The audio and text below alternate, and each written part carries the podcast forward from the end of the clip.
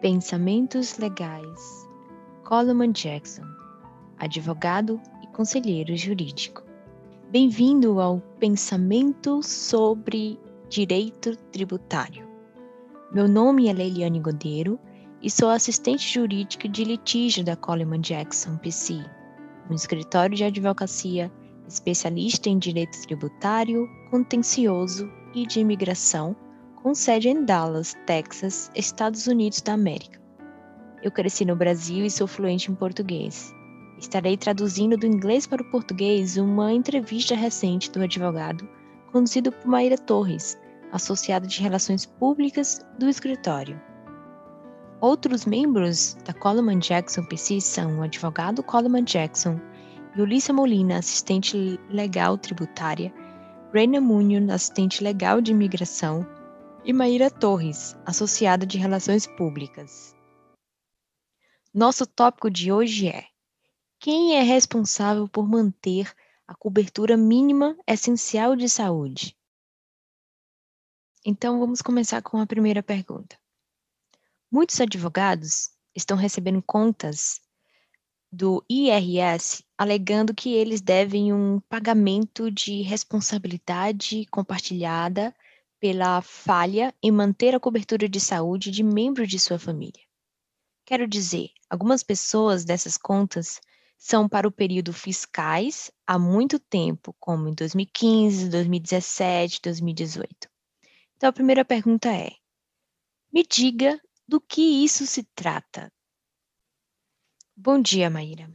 A Lei de Proteção ao Paciente e Assistência Médica Acessível determinou que os cidadãos e residentes legais dos Estados Unidos são isentos da isenção se mantivessem cobertura mínima essencial de saúde. Isso não era conhecido como mandato individual. Isso se tornou lei para os períodos fiscais que começam por volta de 2013 em diante. Este mandato individual foi exigido até a aprovação da Lei Pública 11.5-97, a Lei de Reduções de Impostos e Empregos de 2017, que efetivamente revogou o mandato individual para períodos fiscais iniciados em 1 de janeiro de 2019. Portanto, entre 2013 e 2018, cidadãos dos Estados Unidos e residentes legais teve que manter cobertura mínima de saúde essencial. E caso não mantivessem essa cobertura, o contribuinte teria que pagar multa. Essa penalidade era conhecida como pagamento de responsabilidade compartilhada. Mas, advogado, isso não parece explicar porque muitas das famílias que vi recebendo essas cartas da Receita não são cidadãos dos Estados Unidos e também não têm green card, por exemplo. Como a Receita pode fazer uma família sem documentos pagar esse pagamento de responsabilidade compartilhada? Deixe-me esclarecer que, para períodos fiscais iniciados após 31 de dezembro de 2018, o mandato individual não se aplica. Portanto, a Receita não pode cobrar essa penalidade para períodos fiscais de 2019 ou 2020. Quanto aos imigrantes indocumentados que passam no teste de presença substancial para fins fiscais, eles são tratados da mesma forma que cidadãos dos Estados Unidos e titulares de green card. Portanto, para os períodos fiscais entre 2013 e 2018, a Receita pode exigir que os imigrantes indocumentados paguem o pagamento de responsabilidade compartilhada se eles deixarem de manter a cobertura mínima de saúde essencial durante o período fiscal. Os imigrantes indocumentados são tratados da mesma forma, segundo a Lei Tributária Federal, da mesma forma que os cidadãos dos Estados Unidos e os titulares de green card em termos de mandato individual e a penalidade resultante por não manter cuidados mínimos de saúde essenciais durante o período fiscal. Bom, advogado, você poderia explicar com mais detalhes o que é o teste de presença substancial? Para essas pessoas que não são cidadãos dos Estados Unidos e não têm green card, qual é o teste de presença substancial? Essa é uma excelente questão.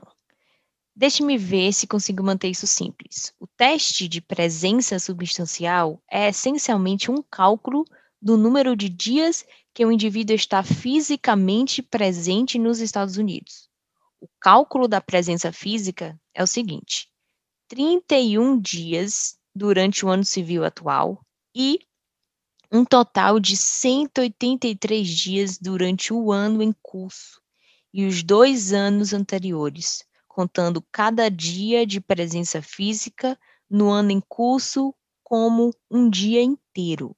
Cada dia de presença no primeiro ano anterior como um terço de um dia, e cada dia de presença do segundo ano anterior como um sexto de um dia.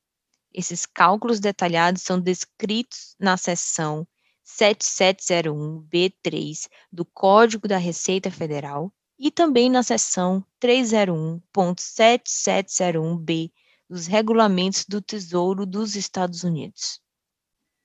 Advogado, como é calculada a penalidade e quando é necessário seu pagamento? Bom, o pagamento de responsabilidade compartilhada é computado mensalmente para cada mês do período de tributação em que o contribuinte deixou de manter a cobertura mínima de saúde essencial.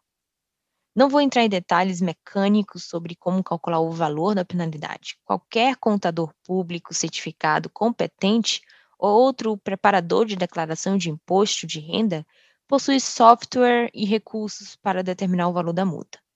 Deixe-me repetir mais uma vez: o mandato individual foi essencialmente revogado para os períodos fiscais após 31 de dezembro de 2018. E isso não é mais um problema para os períodos fiscais subsequentes. E advogado, quando é o vencimento do pagamento de responsabilidade compartilhada? Quando deve ser pago e onde deve ser pago? Bom, de acordo com a seção 5000AB 2 do Código da Receita Federal, o pagamento de responsabilidade compartilhada por um mês é pago quando o contribuinte apresenta a declaração de imposto de renda federal desse ano. De acordo com essa seção, exatamente na letra G 2 do Código da Receita Federal, o contribuinte deve pagar o pagamento de responsabilidade compartilhada por todos os outros meses quando o contribuinte deixou de manter o seguro de saúde mínimo essencial após o recebimento do aviso da Receita e da exigência de pagamento. Advogado, o que acontecerá se as famílias não tiverem fundos para pagar o pagamento de responsabilidade compartilhada quando receberem essas notificações da Receita?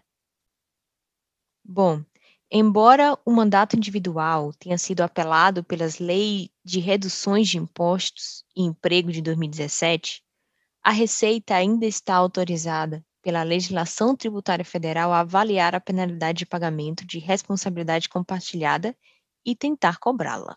Se os contribuintes não puderem pagar as contas fiscais integralmente, a Receita normalmente trabalhará com eles para estabelecer acordos de parcelamento acessíveis isso é provavelmente algo que o contribuinte deve encaminhar se não puder pagar integralmente. Advogado, muitas pessoas não sabem trabalhar com a receita, com o IRS. E se o IRS arquivar garantias e tentar tomar propriedade para coletar as penalidades de responsabilidade compartilhada? Como isso ocorre? A Receita, o IRS, é uma grande agência com muitos escritórios e funcionários diferentes. Então, pode ser assustador que as pessoas trabalhem com eles. As pessoas deveriam se informar que, embora a Receita tenha o poder de avaliar e cobrar as penalidades de responsabilidade compartilhada, as ferramentas normais, como gravames e taxas, não se aplicam às penalidades de responsabilidade compartilhada. Isso significa que, de acordo com a lei, o IRS não tem permissão para avaliar penalidades civis ou criminais em sua tentativa de cobrar a pena de responsabilidade compartilhada. Mas, como eu disse antes, o contribuinte deve buscar resolver essa disputa com a Receita Federal e não deixar que ela fique pior. A Receita pode, segundo a lei, avaliar os juros e receber reembolsos futuros devidos aos contribuintes, como compensações por qualquer multa pendente e juros associados a multas de responsabilidade compartilhadas não pagas. Resumindo, gente, resolva o assunto e não deixe ele ficar pior.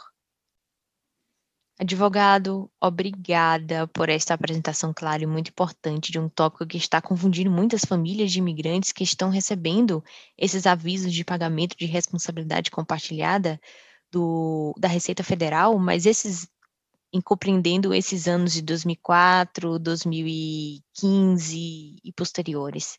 Eu entendo a questão do pagamento de responsabilidade compartilhada muito melhor agora, que falei com você sobre isso esta manhã. Muito obrigada, advogado. Nossos ouvintes que desejam ouvir mais podcasts como este devem se inscrever em nosso Pensamentos Legais na Apple Podcast, Google Podcast, Spotify ou onde quer que eles escutem seu podcast. Todo mundo se fique bem.